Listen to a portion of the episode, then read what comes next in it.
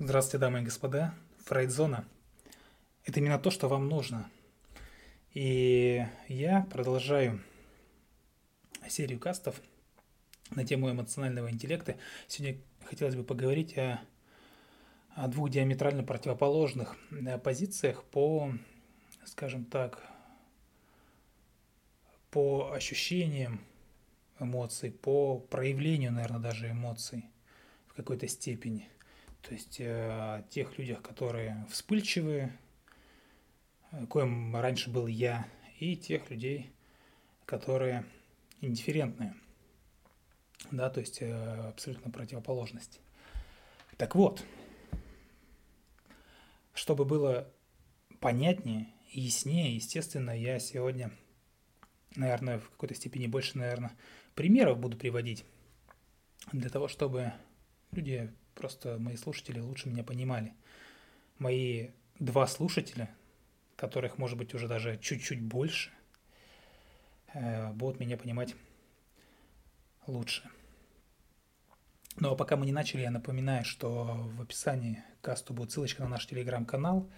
И было бы неплохо, если бы вы вступили в нашу группу, пригласили туда своих друзей, знакомых, близких, коллег – это очень важно для нас, для меня в частности, потому что э, мне приятно и мне как бы радостно осознавать, что меня кто-то слушает и делает для этого из, из этого какие-то выводы и улучшает таким образом свою жизнь. Так вот, сразу с начнем. Представьте, что вы летите в самолете. Многие из вас наверняка летали в самолетах. Э, где-нибудь, да неважно где, неважно где вы летите, хоть над горами Кавказа, хоть над Уралом, э, хоть над равниной какой-то, совершенно без разницы. И полет как полет, проходит спокойно.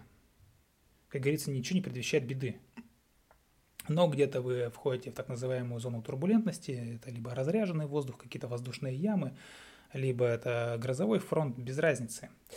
И, естественно, капитан, да, капитан судна говорит, дамы и господа, мы там будут болтанка, что называется, просьба занять свои места и пристегнуть ремни безопасности. Э, и вот вроде бы самолет входит, да, вот в эту зону, и он начинает трясти. Но трясет его намного сильнее, чем э, вы когда-либо испытывали. Реально, то есть э, начинает прям трясти что называется, бросает э, из угла в угол, вверх-вниз, из стороны в сторону, как э, какую-то щепку, да, в море. И вот вопрос, вопрос. Вот перед тем, как слушать дальше, э, перед тем, как слушать дальше, вы можете поставить каст на паузу и, опять же, в телеграм-канале подкастом написать, а как вы себя поведете в этот момент? Опишите э, свои действия, свои эмоции, да, свои мысли, что вы будете думать. Вот. И пока вы описываете, паузу, естественно, убираете, слушайте дальше. Возможно, возможно, многие из вас принадлежат к такому типу людей, да, к такому типу людей, которые вот в этой ситуации, ну, что называется, там, уткнуться в книгу, в телефон, в какую-то игру, журнал там э, бортовой, э, который там выдают – или в иллюминатор будете спокойненько смотреть, что там происходит на горизонте. Э, даже не думаю. Реально как-то вот не думая о каких-то там вихрях и о чем-то еще, несмотря на то, что бросает сильно, и физически это ощущается, да? Э, или там достанете, кто-то из вас, да, достанет скорее руководство, инструкцию, да, по мерам безопасности. Будете освежать в памяти, как через, где клапаны поддува, да, у спасательных жилетов, ну и так далее. Э, либо некоторые из нас что делают? Некоторые из вас, некоторые из нас э, наблюдают за стюардессами, то есть за персоналом воздушного судна, как они себя ведут, и пытаетесь уловить малейшие признаки их паники, бегают ли они туда-сюда и так далее. Э, раньше, кстати, я довольно-таки часто летаю на самолетах, Поэтому, ну, наверное, еще полгода назад, где-то так, может быть, чуть больше, я как раз таки за всем этим наблюдал. Как ведет себя экипаж, то есть прислушивался, да, к этому всему. и прочее, прочее. Либо бывает, люди начинают прислушиваться к звуку двигателей. недавно, недавно летел на суперджете и поймался на мысли, что э, улавливаю, что тяга в двигателях иногда пропадает. Вот. Не то чтобы э, я паниковал из-за этого, но, скажем так, чуточку я напрягся. Э, в плане, наверное, даже больше интереса внутреннего, чтобы разобраться, а почему так происходит. Вот. Но это как бы все нормально. И именно вот какая ваша реакция да, для вас более естественная из записанных, она может быть какая-то другая, она показывает, на что в первую очередь вы обращаете внимание под давлением внешних обстоятельств, под давлением внешней среды.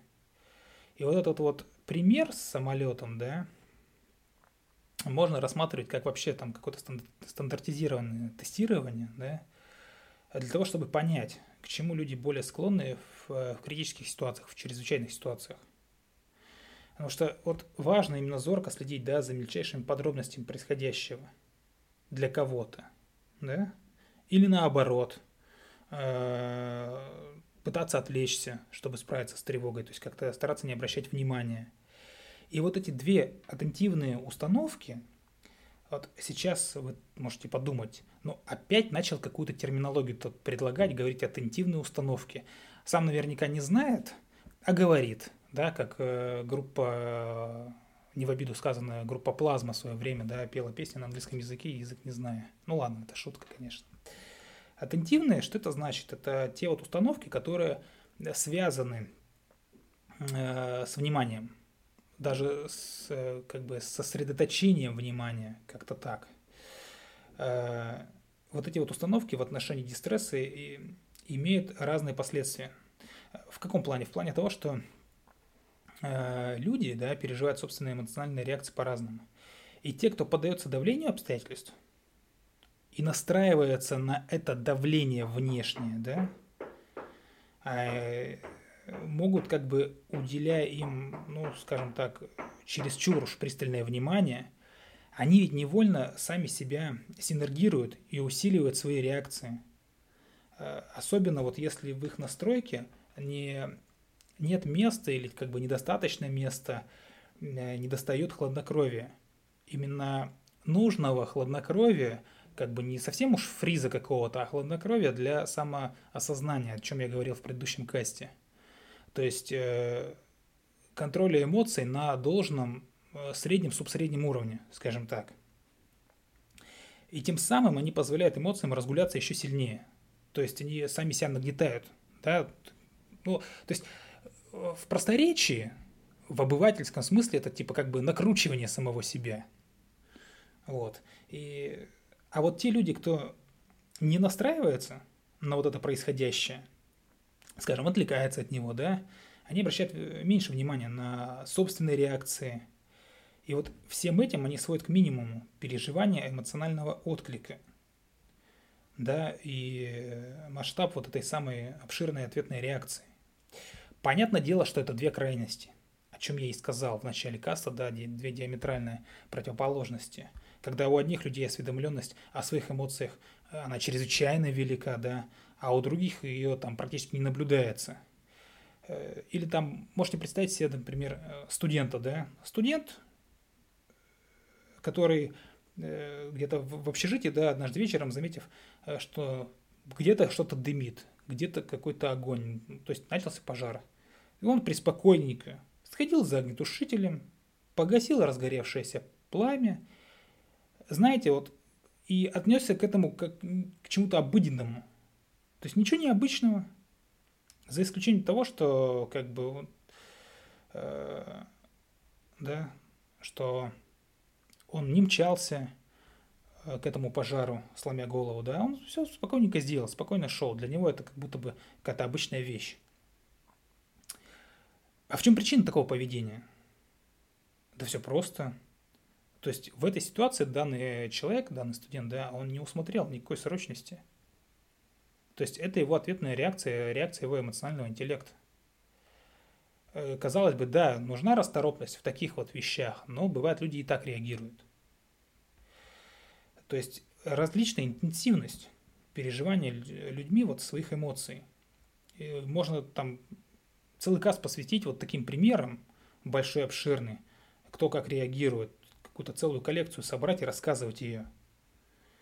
Э, потому что, да, в данном случае наш студент совершенно какой-то бесстрастный человек, э, который не проявил никаких чувств, казалось бы, да, в критической ситуации. Или, например, э, противоположный, опять же, пример, да, что у меня тавтология, пример, пример. Значит, возьмем себе какую-нибудь женщину, которая,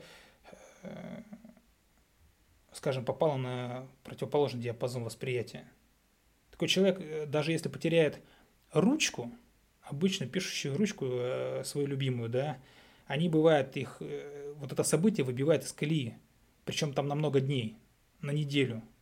Хотя, казалось бы, ну, какое-то плевое происшествие, да, там, ну, ручка где-то потерялась, закатилась и так далее. И такие люди, они очень эмоционально все реагируют. При том, что остро и не рассматривают какие-то сложившиеся ситуации со всех сторон, рефлексируют и так далее. А вместо того, чтобы подумать, да, оценить свои эмоции, понять, что же с этими эмоциями делать, да, как их прожить, как их настроить, либо усилить, либо устранить. Вот, и вообще, что с этим делать. Такие люди, как правило, реагируют остро даже на там на какие-то там малейшие события, э, объявляют распродажу где-нибудь в соседнем городе, они там мчатся, э, три часа туда, три часа обратно, э, в итоге там не закладывают риски на все это событие, стоят в пробках, теряют много времени, приезжают, там уже все раскуплено, и снова испытывают эмоциональный стресс от того, что они подорвались, а ничего не произошло.